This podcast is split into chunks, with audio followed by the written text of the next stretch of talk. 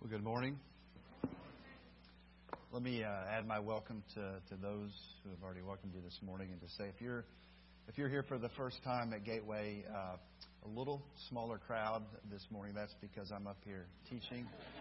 Uh, a lot of people traveling uh, today, uh, but let me just say welcome. We're glad to have you here, and right now we're in the middle. Uh, actually, I think getting closer to the end of, of searching for our next pastor and we have uh, uh, elders uh, and men of the church who've been teaching each week from the Word of God. And and I've been in that rotation, and, and today I'm going to share with you. And today, when I share with you, I, I typically have shared from just one passage of Scripture, but it's going to be more topical today, and, and maybe you can guess what I'm going to play off a little bit uh, today. Um, really, I've entitled my sermon running on the road to freedom. So, July 4th, the Declaration of Independence and Freedom.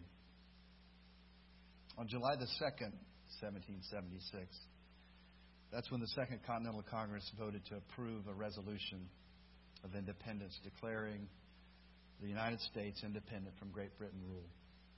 That was two days later, on July 4th, uh, when the state delegates actually adopted the Declaration of Independence. And, and that's why we celebrate uh, July 4th. It was on August the 2nd in 1776 when 50 of the 56 delegates actually signed the Declaration of Independence, and, and six ended up signing it later. But this was really not the beginning of the end, but really just the end of the beginning. And undoubtedly, I would, I would suspect there were many sleepless nights and, and from an old hymn, fightings within and fears without for those men who put their names on that Declaration of Independence. This was a war all of its own with, with many battles and, and just coming to the place that, that deciding that, yes, uh, we would make the declaration. A declaration against an empire with a military that at the time none could compare with. And there would be bloody days ahead, and there would be much cost to these men and the people of the United States in both blood and treasure. Now, our Declaration of Independence actually uh, occurred about 12 years after uh, struggle and unrest and some violent conflict had occurred already. And, and that culminated with what's uh, been termed the shot heard around the world, uh, beginning the Battle of Lexington and Concord in 1775. And really, this marked the end of the beginning, with the end coming six years later in 1781 with an American victory at the Battle of Yorktown, Virginia, which marked the end of hostilities. And it was two years lady, uh, later, uh, with the Treaty of Paris in 1783, uh, the formal uh, end of the war and confirming complete separation from the British Empire. And there were many battles in the Great War for Independence, and there were many deaths and casualties. There was much brokenness during this great war for our nation's independence. There was an estimated uh, 6,800 Americans killed in action during the war, with 6,100 wounded and, and over 20,000 uh, that were taken prisoner. And some historians believe that at least an additional 17,000 deaths were the result of disease including about 8,000 to 12,000 who died while prisoners of war. Now, for the British, uh, we have some data, uh, and, and some say it's reliable. It could be questionable about their total casualties. But for British regulars fighting in the Revolutionary War, it was about 24,000 uh, men. And this total number included battlefield deaths and injuries, and deaths from disease, men taken prisoners, and, and some that still just remained missing. There were actually approximately 12,000 Hessian soldiers who were killed, and about 6,300 who died of disease, and another 5,500 deserted and actually settled in America. Well, I wanted to give you that background because actually the pattern of this is eerily similar to patterns that we see in our own struggle against a great enemy. And today I want to talk to you about the road to freedom, and I want to talk to you about the cost of freedom. But I want to focus this on a particular type of freedom. And, you know, as believers, you know, we need to understand that we have in Christ freedom from the penalty of sin, because of what Christ has done on the cross for you and I. And, and we have actually freedom from the power of sin as we walk by the Spirit in His power. And we still live in the presence of sin. But one day we will be freed from the presence of sin. But there's a particular kind of sin, and, and I want to term these for you uh, life dominating sins, life controlling sins, that uh, things such as addiction. And I want to talk to you about freedom from these today. Uh, and sometimes these sins dominate your life, your thinking, every moment of your every waking moment. Some examples of these might be pornography or sexual addiction, sexual sin, alcohol and drug addiction. These are some of the the examples that, that, that could be used.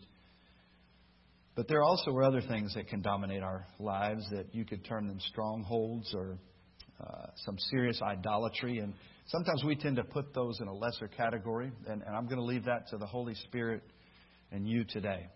Some examples might be food or body image or craving for attention or people pleasing or, or many others, you know, we could, we could put on that list. And I don't want to overlook some what might be sinful strongholds in people's lives that that aren't the big ones, but yet um, that we're taken captive by them.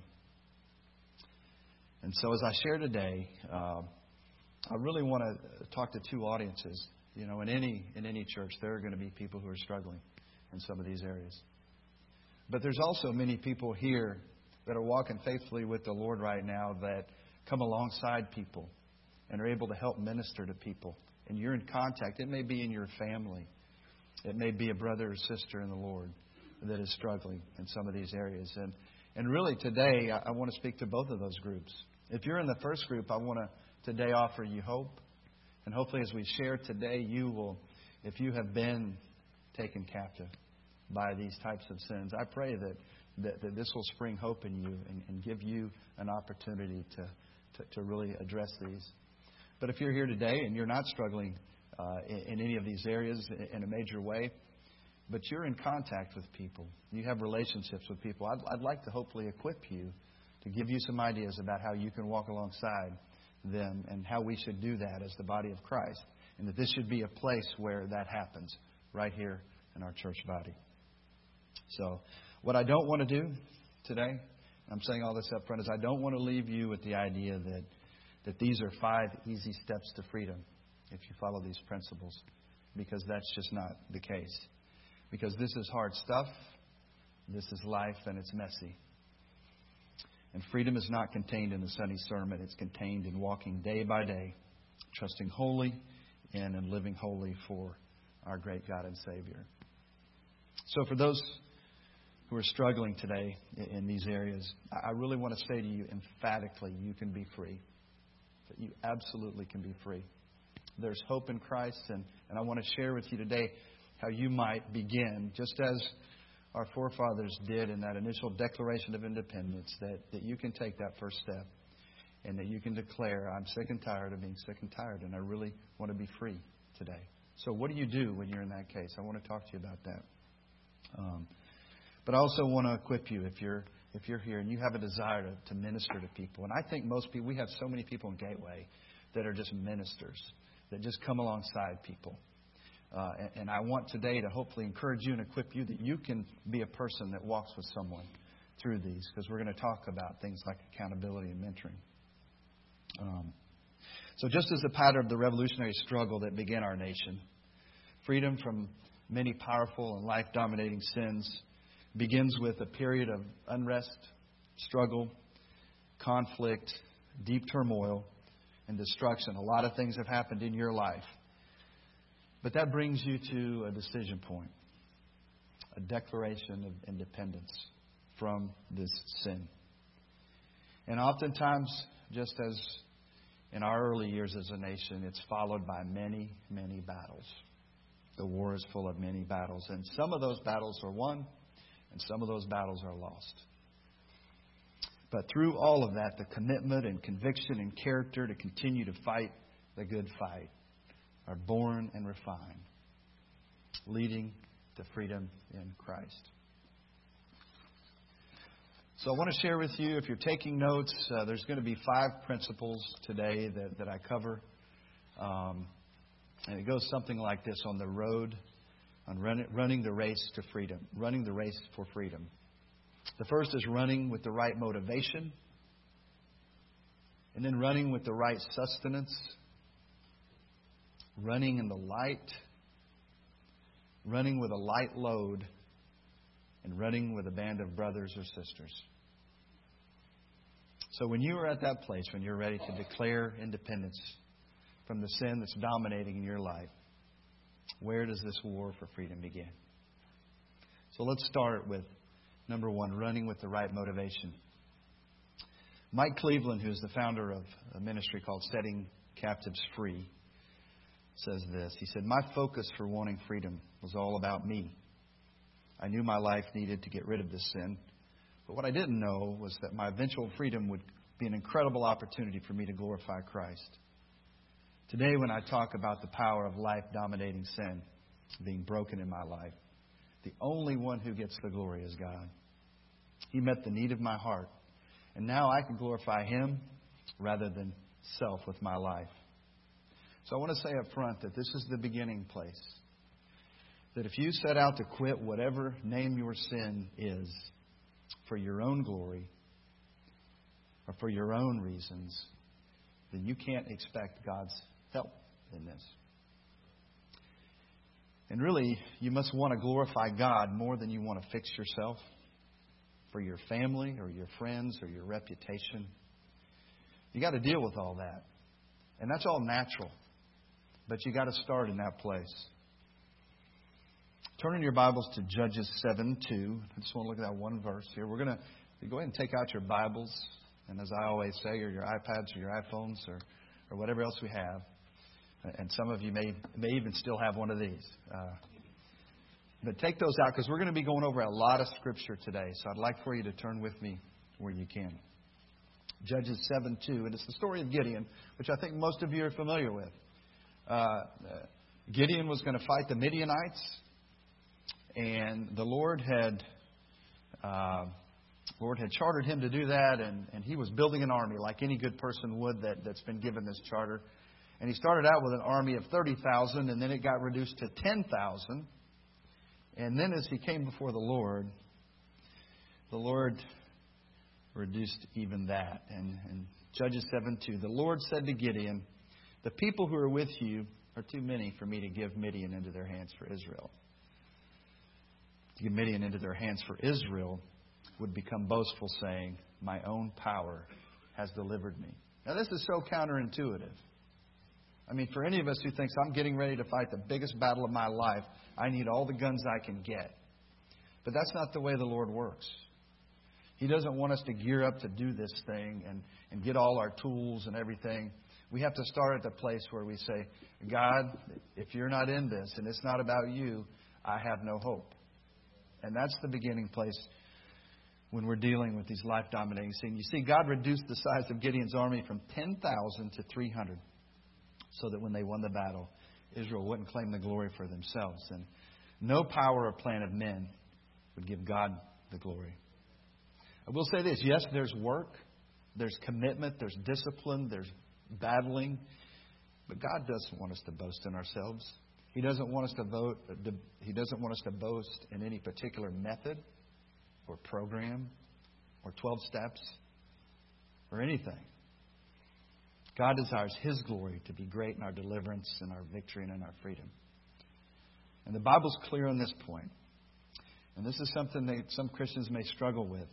And maybe you've never wrestled with this, but, but God glorifies Himself.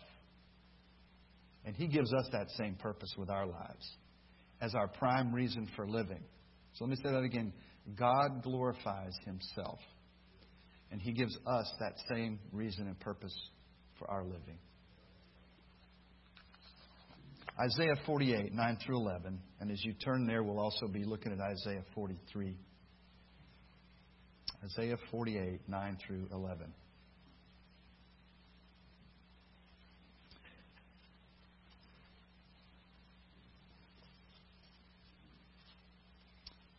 For the sake of my name, I delay my wrath. And for my praise, I restrain it for you, in order to cut you off, in order not to cut you off. Behold, I have refined you, but not as silver. I have tested you in the furnace of affliction.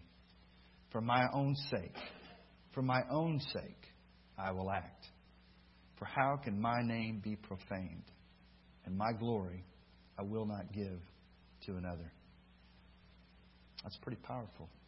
But this is our God.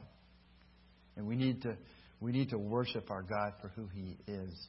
And this is a whole other sermon, but it's right that God glorifies Himself. And there's, a, there's, there's an amazing revelation when you get that. And it, it changes the purpose for why we can say and why the Westminster Catechism says that the chief end of man is to glorify God and enjoy Him forever. Isaiah 43, 6 and 7 says this I will say to the north, Give them up, and to the south, Do not hold them back. Bring my sons from afar and my daughters from the ends of the earth. Everyone who is called by my name, and whom I have created for my glory, whom I have formed, even whom I have made. Everyone who is called by my name, and who I have created for my glory. John 16, 14, you don't have to turn there. I'm just going to read this short passage. And, and even the ministry of the Holy Spirit is to glorify God. He says, He will glorify me, for He will take what is mine and declare it to you. The Holy Spirit living within you and I, purpose is to glorify God the Father and the Son. And then in 1 Corinthians 10:31, this is probably familiar to most of you. It should be a life verse for all of us. No matter how many life verses you have, this should be one of them. It says this, whether then you eat or drink or whatever you do, do all to the glory of God. And that includes placing your hope and trust in Christ as the reason, as the reason for wanting to overcome life dominating sin. John Piper was speaking to campus outreach conference in, in July of 2013, and he was doing a message titled Glorifying God. And here's what he says Glorifying means feeling and thinking and acting in ways that reflect His greatness, that makes much of God, that gives evidence of the supreme greatness of all his attributes and the all satisfying beauty of his manifold perfections. The title of this first message is Glorifying God, period. That is, glorifying God is the ultimate, absolute, all pervasive reason for being everything we are and doing everything we do. The main purpose of this message is this the reason you should glorify God in everything is that God glorifies God in everything. You see that? So you set this as your motivation for living. Your motivation is being free from this life dominating sin. You're working in unison with the purpose of God Himself. Maybe you need to go to God and pray a prayer of repentance in this area. That you've been trying to be free for the wrong motives. And really, this is a critical foundational element if we're going to battle a life dominating sin. It may be, Lord, would you please forgive me for these wrong motives? Would you change my heart and my mind to help me seek your glory above all else? And I would say that if you're in that place or you're walking with someone who's in that place, help them wrestle to get to this place. I've walked with people through some different things in the past, and one of them said that this was the changing point as they have tried they had tried to overcome a life dominating sin. But when they came to this as, as the first step, what's my motivation? It changed everything. It changed everything. And help us to get to the place where we can say with the psalmist in Psalm 115, verse 1 Not to us, O Lord, not to us, but to your name give glory because of your loving kindness, because of your truth. Another powerful verse along with this is 2 Corinthians 3 16 through 18. You can turn there. I actually shared this in a sermon I gave uh, not too long ago. 2 Corinthians 3 16 through 18. It says, But whenever a person turns to the Lord, the veil is taken away. Now, the Lord is the Spirit, and where the Spirit of the Lord is, there's liberty. But we all, with unveiled face. And what this means, unveiled face, nothing now obstructs our vision of Christ and His glory, beholding as in a mirror the glory of the Lord. And this is talking about as we continually focus on Christ and we gaze upon His glory, we are, we are singularly focused on Christ. We are being transformed into the same image from glory to glory. As we focus and gaze on Christ, we continually are made more and more like Him as we walk on this earth. Justice from the Lord the Spirit. And this is, this is talking about in the power of the Holy Spirit, and that God Himself has, has given us the most powerful resource we need, and that is Himself in you and I. So the first principle is running with the right motivation. So the second principle is running with the right sustenance. You can go and turn to John chapter 4. In John chapter 4, Jesus does the unthinkable for a Jew, and he interacts with a Samaritan woman who's gathering water at the well. And I'm sure you're familiar with this passage if you've been in church at all. Um, so let's pick it up in verse 13, John chapter 4.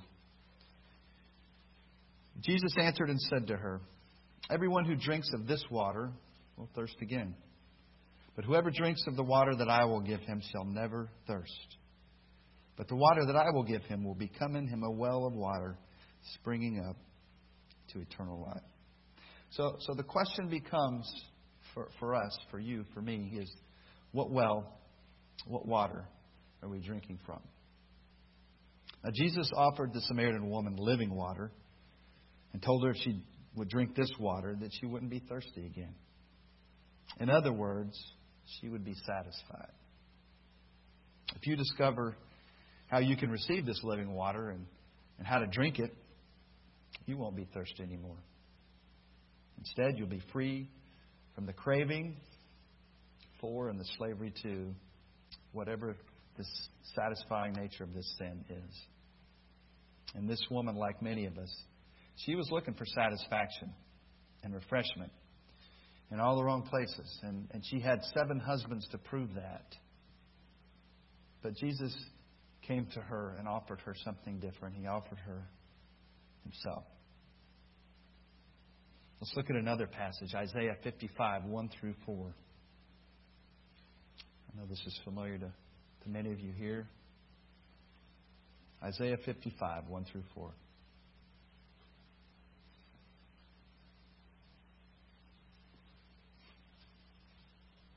He uses a word that we typically don't, but ho, everyone who thirsts, come to the waters. And you who have no money, come, buy and eat. Come, buy wine and milk without money and without cost. Why do you spend money for what is not bread and your wages for what does not satisfy? Listen carefully to me and eat what is good and delight yourself in abundance. Incline your ear and come to me. Listen that you may live. And I will make an everlasting covenant with you according to the faithful mercies shown to David. So the sin that dominates us and controls in us and works on the principle that we're never satisfied. We're always having to go back for more and more and more. It promises to satisfy and, and, and actually maybe does for a short time. But it never lasts. And we keep coming back over and over again. So this passage is an invitation to those who are thirsty. Everyone who thirsts, come to the waters. Everyone who wants satisfaction, come to the waters. Okay, I, am thirsty, you're thirsty. We all want to be satisfied, so where do we go? He says, Listen carefully to me and eat what is good, and delight yourself in abundance. Incline your ear and come to me. Listen that you may live. God Himself, the Father, the Son, the Holy Spirit, God's powerful Word, His commandments, illuminated by the Holy Spirit, give us life as we listen and we meet Christ in them, we walk in them, we meditate on them, we commit them to memory. God's Word, illuminated by His Holy Spirit is the source of true refreshment that quenches our thirst. Turn over to Jeremiah chapter 2, verse 13. Jeremiah 2:13. You see the same the same kind of theme. He says in Jeremiah 2:13, "For my people have committed two evils. They have forsaken me, the fountain of living waters, to hew for themselves cisterns, broken cisterns that can hold no water." Now God describes himself here as the spring of living water, and that He alone is our source of life and our satisfaction, our refreshment and our joy. He is always fresh and new, like a fresh spring of water. And to drink of God is to live and to be satisfied. Turning to sin to satisfy is like trying to get water from a jar that has holes in it. That's the picture here. Listen to this from Charles Spurgeon. He says, Men are in a restless pursuit after satisfaction in earthly things. They will exhaust themselves in the deceitful delights of sin, and finding them all to be vanity and emptiness, they will become very perplexed and disappointed. But they will continue their fruitless search. Though weary, they still stagger forward under the influence of spiritual madness. And though there is no result to be reached except that of everlasting disappointment, they press forward. They have no forethought for their eternal state. The present hour absorbs them. They turn to another and another of earth's broken cisterns, hoping to find water where not a drop was ever discovered yet.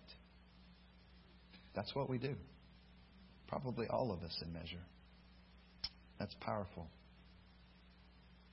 Turn over to John 7. John chapter 7 verse 37.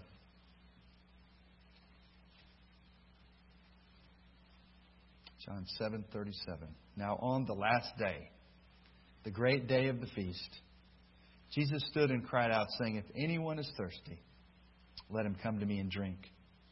He who believes in me, as the scripture said, from his innermost being will flow rivers of living water." But this he spoke of the Spirit, whom those who believed in him were to receive, for the Spirit was not yet given, because Jesus was not yet glorified. Now, this is the power to overcome. Jesus, when he left, he said, I go away so that the Comforter can come. And when the Holy Spirit came, when you were born again as a believer, if you're walking some, by someone who's a believer through this, they have the Holy Spirit of God within them. And this is the power that God will give us to be delivered. So here's the challenge Will I drink the living water, or will I drink from other wells? And actually, both promise satisfaction, but only one delivers. And this is something that if you're walking through this yourself, you, you probably very clearly know what the well is that you're drinking out of. And you continue to drink out of that, and it doesn't bring life.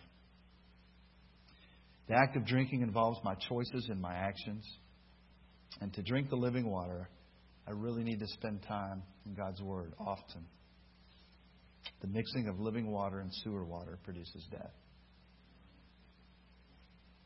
Thirdly, I want to talk about running in the light. And this is something as, as, you're, as you think about these life dominating sins or sins that have control or strongholds in your life or walking with someone. Turn to John chapter 3, verses 19 through 20. Talk a little bit about bringing secret sin into the light. And if this seems a little heavy for you today, this is about freedom. For, for anybody that's ever either walked here because I'm sure there's some people here who've walked through some of this or is walking with someone. You realize that freedom, this is freedom. When we can experience deliverance through the power of Christ in these areas in our life. And what a great day to preach about freedom. So, all this may seem a little heavy. This is the best news that we can deliver. And if you're a believer, you want to be equipped to be able to actually walk with someone through this and, and give them hope. And we have loads of hope here. Loads of hope. So I just want to say that as we continue through this. John chapter 3, verses 19 through 20.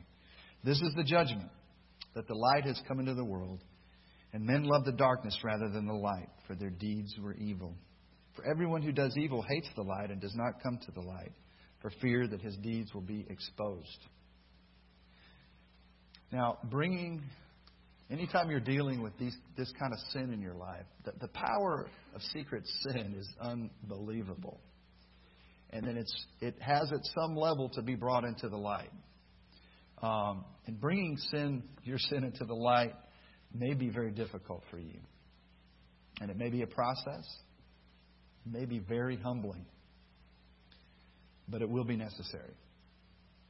Now, Mike Cleveland, uh, quoted him earlier of Setting Captives Free Ministry, says, You need to begin to slowly and carefully expose any hidden life or hidden sin with someone else, using discernment as to who and when to approach this person it may be just one other person. It may need to involve others.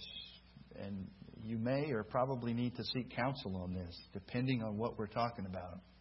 But keeping your secret sin secret leaves you in a bind, literally with the chain still attached. And the enemy will lie to you over and over and over again and tell you, just talk to God about it. But you need, and we'll talk about, there, there's good reason why we need to bring this into the light. 1 John 1, 5 through 10.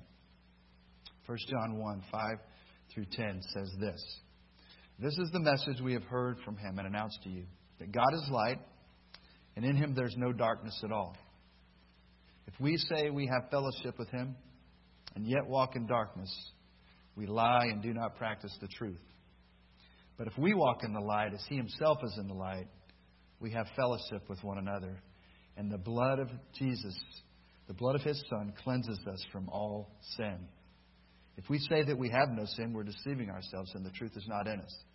But if we confess our sins, he is faithful and righteous to forgive us of our sins and cleanse us from all unrighteousness. If we say that we have not sinned, we make him a liar and his word is not in us. This is such a powerful promise. And I know that every single person in this room is so grateful for this. Because what it says is that as a believer, you will sin. And yet you come to Christ. And as we over and over come to Christ and we repent, the Lord brings us to a different place. So the results of walking in the light, we have fellowship with one another. It opens up our fellowship with each other again. And the blood of Jesus, of His Son, cleanses us from all sin. Just praise the Lord. Praise the Lord. This is, this is just a powerful passage. And for somebody who's walking through this, they need to get the vision that, you know what? Bringing my sin into the light, even if it's one other person, is going to reestablish, it's going to free you like you would never believe. And it's going to actually open up fellowship with others and cleansing from your sin. So bringing secret sin into the, to the light takes all of its power away. So often, the thought of confessing your sin to another is just really, really frightening. And it horrifies and petrifies us. I want to share a testimony of someone who, uh, from this, uh, this is something I've walked through some folks with. It's called the Way of Purity uh, study for someone who might be struggling with pornography.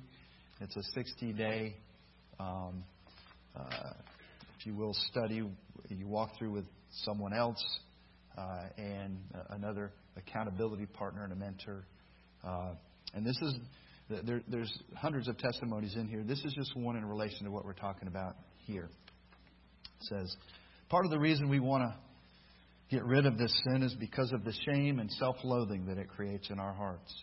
I thought exposing this sin to another would cause me to feel the shame and loathing more intensely. The exact opposite was true. What came to me after exposing it was the pure freedom of not having to live the life. It was not what I expected, but it was a most wonderful gift from God. You know, for, for now, you may, if you're in this place, you may just need to ask the Lord to help you to see your way forward in this area, to begin to pray about taking this step. If it's a type of sin that involves others, uh, you, you may need to seek counsel. You know, this is not something that should be done lightly or flippantly. Um, this is something that's very seriously, and I can't say that enough from up here. Um, it may be that it would be good for you to go to uh, to, the, to a pastor, to one of the elders, uh, to a mature Christian that you know, and, and, get their counsel on how you should move forward. Um, just finish by saying, just oh, to, to break the power of secret sin. We have so many songs we sing up here that talks about the shame that's involved and, and those kind of things. But, but it can be broken if we, if we walk in it in, in, in God's way. So, as we start to, to move towards the finish line here, number four, running with a, a light load. Now, the battle's hard, and you need to lighten your load. And I'll start to get a little military on you to be lean, agile, and able to fight with deadly force against the enemy. That's what you need to be able to do.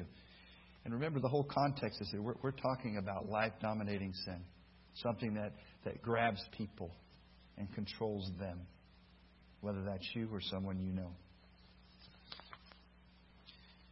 I don't want to do that. Turn to Hebrews chapter 12. Hebrews chapter 12. Start with, read verses 1 through 3.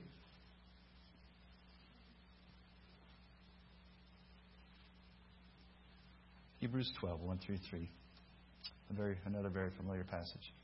Therefore, since we have so great a cloud of witnesses surrounding us, let us also lay aside every encumbrance and the sin which so easily entangles us, and let us run with endurance the race that is set before us fixing our eyes on Jesus, the author and perfecter of faith, who for the joy set before him endured the cross, despising the shame, and is set down at the right hand of the throne of God. For consider him who has endured such hostility by sinners against himself, so that you will not grow weary and lose heart. So, what are the things, the, the practices, the patterns, the places, the people, the thoughts in your life that are contributors to the sin in your life, that are encumbrances or entangling you in your battle for freedom. Romans 13:14 says this, "But put on the Lord Jesus Christ and make no provision for the flesh in regard to its lusts." We make so many provisions for our flesh. From that list of things I just said, our practices, our patterns, the places we go, the people that, that we hang out with, maybe our thought life. All of these things, we, we set up places for, for, for sin to just, just easily come in. We make provisions for the flesh. But we need to ask ourselves, what are those areas? And then ask, where are we still making provisions for the flesh? And, if, if those areas are still there, I can almost guarantee you that you will continue to fall. If you're trying to get out of this life dominating sin in your life, but you're still making provision for it, or you're still allowing things in your life that contribute to that, I can tell you that that's not a good idea. It's a principle of truth that in order to run this race, we must remove anything that entangles us. Now, the principle's magnified in these verses from Matthew 5. In this Matthew 5, 29 through 30. Matthew 5, 29 through 30. It says, If your right eye makes you stumble, tear it out and throw it from you. For it's better for you to lose one of the parts of your body than for your whole body to be thrown into hell. If your right hand makes you stumble, cut it off and throw it from you. For it's better for you to lose one of the parts of your body than for your whole body to go into hell. That's a pretty sobering passage, isn't it? That's not a really a feel good Sunday morning, you know, July 4th verse to read, but um, but I will tell you, if you're overcoming life dominating sin or addiction, these verses are often used to characterize the term that we would call radical amputation. Radical amputation. And the question is are you willing to remove whatever in your life is causing or contributing to your sin? Now, God was radical in his dealing with sin, wasn't he? How radical was, was he? He sent his son to the cross I mean, to, to suffer more than you and I will ever have to imagine. And that's how he dealt with sin. I know we're short on time, but I really want to read this to you. It's from C.S. Lewis's book called The Great Divorce. And you got to kind of put on your thinking caps for this, okay? You got to stay with me when I read through this. All right? So, in his book, The Great Divorce, C.S. Lewis gives us a good picture of the deception of sin and the need to be radical about amputating it. In his story, and listen to this part up close because you're going to need this context as I read through this. Because you know C.S. Lewis, sometimes I read his some of his stuff, and I got to listen two or three times to, to, to get it. So listen to this part up front. Um, in his story, he and some others were on a bus trip that took them to the outskirts of heaven. There, they're able to get a glimpse of true reality about heaven and themselves. Now, in this story, the people from the bus trip are ghosts. So those would be the people that are heading towards heaven, uh, like you or I, or somebody that's struggling. For they are not fully human as they will be when they get into heaven for all eternity. Now, each ghost has something he must give up. And just read into that life dominating sin. So here we go. Here it is. I saw, some, I saw coming towards us a ghost who carried something on his shoulder. Like all the ghosts, he was unsubstantial. But they differed from one another as smokes differ. Some had been whitish, this one was dark and oily. What sat on his shoulder was a little red lizard, and it was twitching its tail like a whip and whispering things in his ear. Now, read into that. That's the life dominating sin. As we caught sight of him, he turned his head to the reptile with a snarl of impatience. Shut up, I tell you, he said. It wagged its tail and continued to whisper to him. He ceased snarling and presently began to smile. Then he turned and started to limp westward, away from the mountains. Off so soon, said a voice. The speaker was more or less human in shape, but larger than a man, and so bright that I could hardly look at him. His presence smote on my eyes and on my body too, for there was heat coming from him as well as light. We're talking about the Lord here. Like the morning sun is the beginning of a tyrannous summer day. Yes, I'm off, said the ghost. Thanks for all your hospitality. But it's no good, you see. I told this little chap, here he indicated the lizard, that he'd have to be quiet if he came, which he insisted on doing. Of course, his stuff won't do here. I realize that. But he won't stop. I, I just I just I shall just have to go home. Would you like me to make him be quiet? said the flaming spirit, an angel, as I now understood. Of course I would, said the ghost. Then I will kill him, said the angel, taking a step forward. Um, uh, look out. You're burning me. Keep away, said the ghost, retreating. Don't you want him killed, said the angel. You didn't say anything about killing him at first. I, hardly meant to bother you with something so drastic as that. It's the only way, said the angel. His burning hands were now very close to the lizard. Shall I kill it? Well, that's a further question. I'm quite open to consider it, but it's a new point, isn't it? I mean, for the moment, I was only thinking about silencing it, said the ghost. May I kill it? asked the angel. Well, there's time to discuss that later, said the ghost. There's no time. May I kill it? Please, I never meant to be such a nuisance. Please, really, don't bother. Look, it, it's gone to sleep of its own accord. I'm, I'm sure it'll be all right now. Thank you so much. May I kill it? Honestly, I don't think there's the slightest necessity for that. I, am sure I shall be able to keep it in order now. I, I think the gradual process would be far better than killing it, said the ghost. Well, gradual process is no use at all. Well, don't you think so? Well, I think over what you said very carefully. I, I honestly will. I, in fact, I'll let you kill it now. I'd let you kill it now, but as a matter of fact, I'm not feeling frightfully well today. It would be silly to do it now. I'd need to be in good health for the operation, some other day perhaps. There is no other day. All days are present now. Get back, you're burning me. How can I tell you to kill it? You'd kill me if you did. It's not so. Why, you're hurting me now. I never said it wouldn't hurt. I said it wouldn't kill you. The angel's hands were almost closed on the lizard, but not quite. Then the lizard began chattering to the ghost so loud that even I could hear what it was saying. Be careful, it said. He can do what he says. He can kill me. One fatal word from you, and he will then you'll be involved with, without me forever and ever. It's not natural. How could you live? You'd only be a sort of ghost, not a real man as you are now. He doesn't understand. He's only a cold, bloodless, abstract thing. It may be natural for him, but it isn't for us. Yes, yes, I know that there are no real pleasures now, only dreams, but aren't they better than nothing? And I'll be so good. I admit I've sometimes gone too far in the past, but I promise I won't do it again.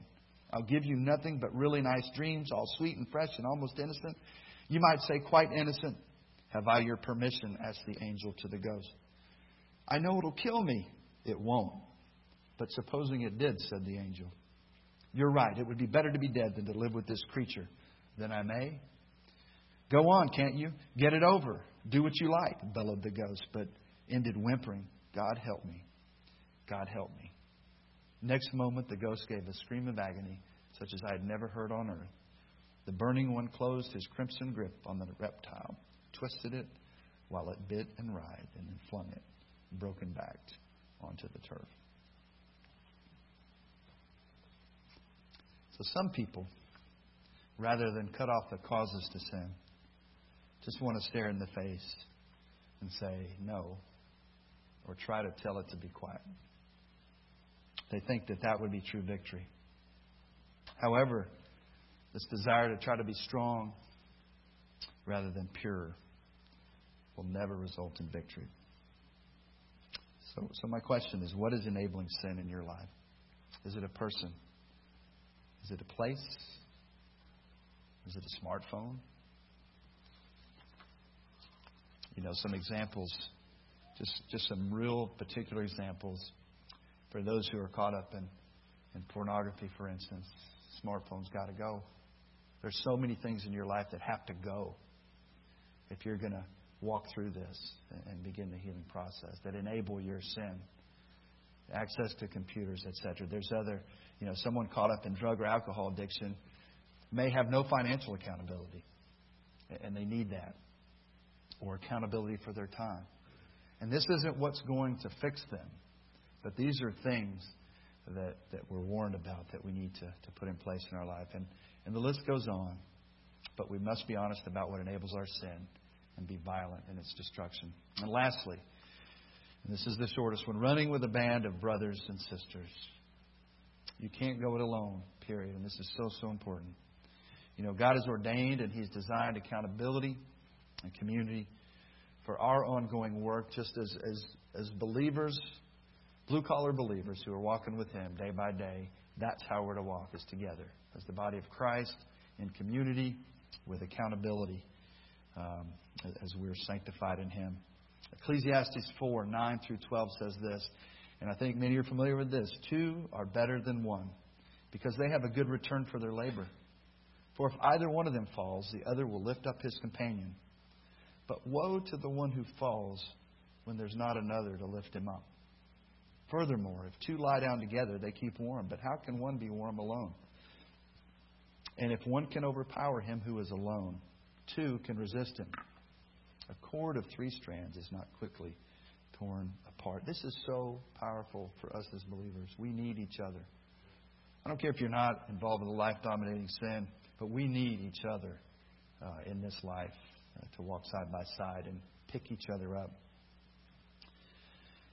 So, the power of community, the power of the team, the power of the church, the power of an accountability partner, someone to walk with. And this accountability partner is one who can see at times maybe when you're vulnerable to sin or can be there to help pick you up when you stumble or fall. And as you deal with these kind of sins, normally I can promise you will stumble or fall. It's not, it's not if, but it's when. Because this is a long process. Galatians 6:1 says this, "Brethren, even if anyone is caught in a trespass, you who are spiritual restore such a one in a spirit of gentleness." each one looking to yourself so that you'll not be tempted. So you want someone who's an accountability partner, who's walking with the Lord, who exhibits the fruit of, of the spirit of gentleness and is able to come alongside of you when you stumble and fall. Hebrews 3:13 says this, but encourage one another day after day as long as it is still called today, so that none of you will be hardened by the deceitfulness of sin. Daily encouragement as you're walking through this is something you need daily contact, daily encouragement. So, some practical steps in this area. Speak with a pastor, an elder, another church leader, a trusted mentor, um, uh, either for themselves or someone they might recommend to be an accountability partner. Or if you're working with someone or walking along, alongside someone, you may be that person, or there may be someone else who is appropriate. And I will say this uh, the, the nature and level of accountability, specific safeguards that may need to be put in place, it's going to just depend on the particular area that someone is struggling with. And, and I can't give you an exhaustive list today. But I will say this if you're not willing to have accountability in your life, it is highly likely that, that you will not win the battle for freedom from the sin which dominates your life. If someone's not walking with you through this. So, what have we talked about today on this road to freedom? Started with running with the right motivation as the praise team comes, living for the glory of God, running with the right sustenance, drinking, drinking exclusively from the living water, Christ and His Word, running in the light, breaking the power of secret sin, running with a light load, radically amputating anything that enables your sin, and finally, running with a band of brothers and sisters, embracing the power of accountability and encouragement, grace and love from the body of Christ in your battle. So if you're here today, as we started out this, and, and you find yourself in this position today, I just really want to offer you hope and encouragement. And I want to tell you that you can be free. And I say this with confidence. I don't say it lightly. And I say, just as I started this off, it, it may be a long war with many battles. But there is freedom that you can find in Christ. I've seen it happen, and there are many who can testify to the, the freedom that they have found uh, in Christ. But you may be here today and and you know someone who's walking through something like this and you've just never known how to approach them, there are so many resources. You know, we can all walk beside anybody through anything as believers, and we should be. That's a part of what we do as the church. Some of these life dominating sins require or are very helpful to have had some special training and kind of, you know, how you approach them because of, of the power of that sin in someone's life. And I would encourage you, if, if, that's something that's on your heart, uh, come see me. I would love to, to get you connected with some resources or training or, or, or whatever uh, I can do.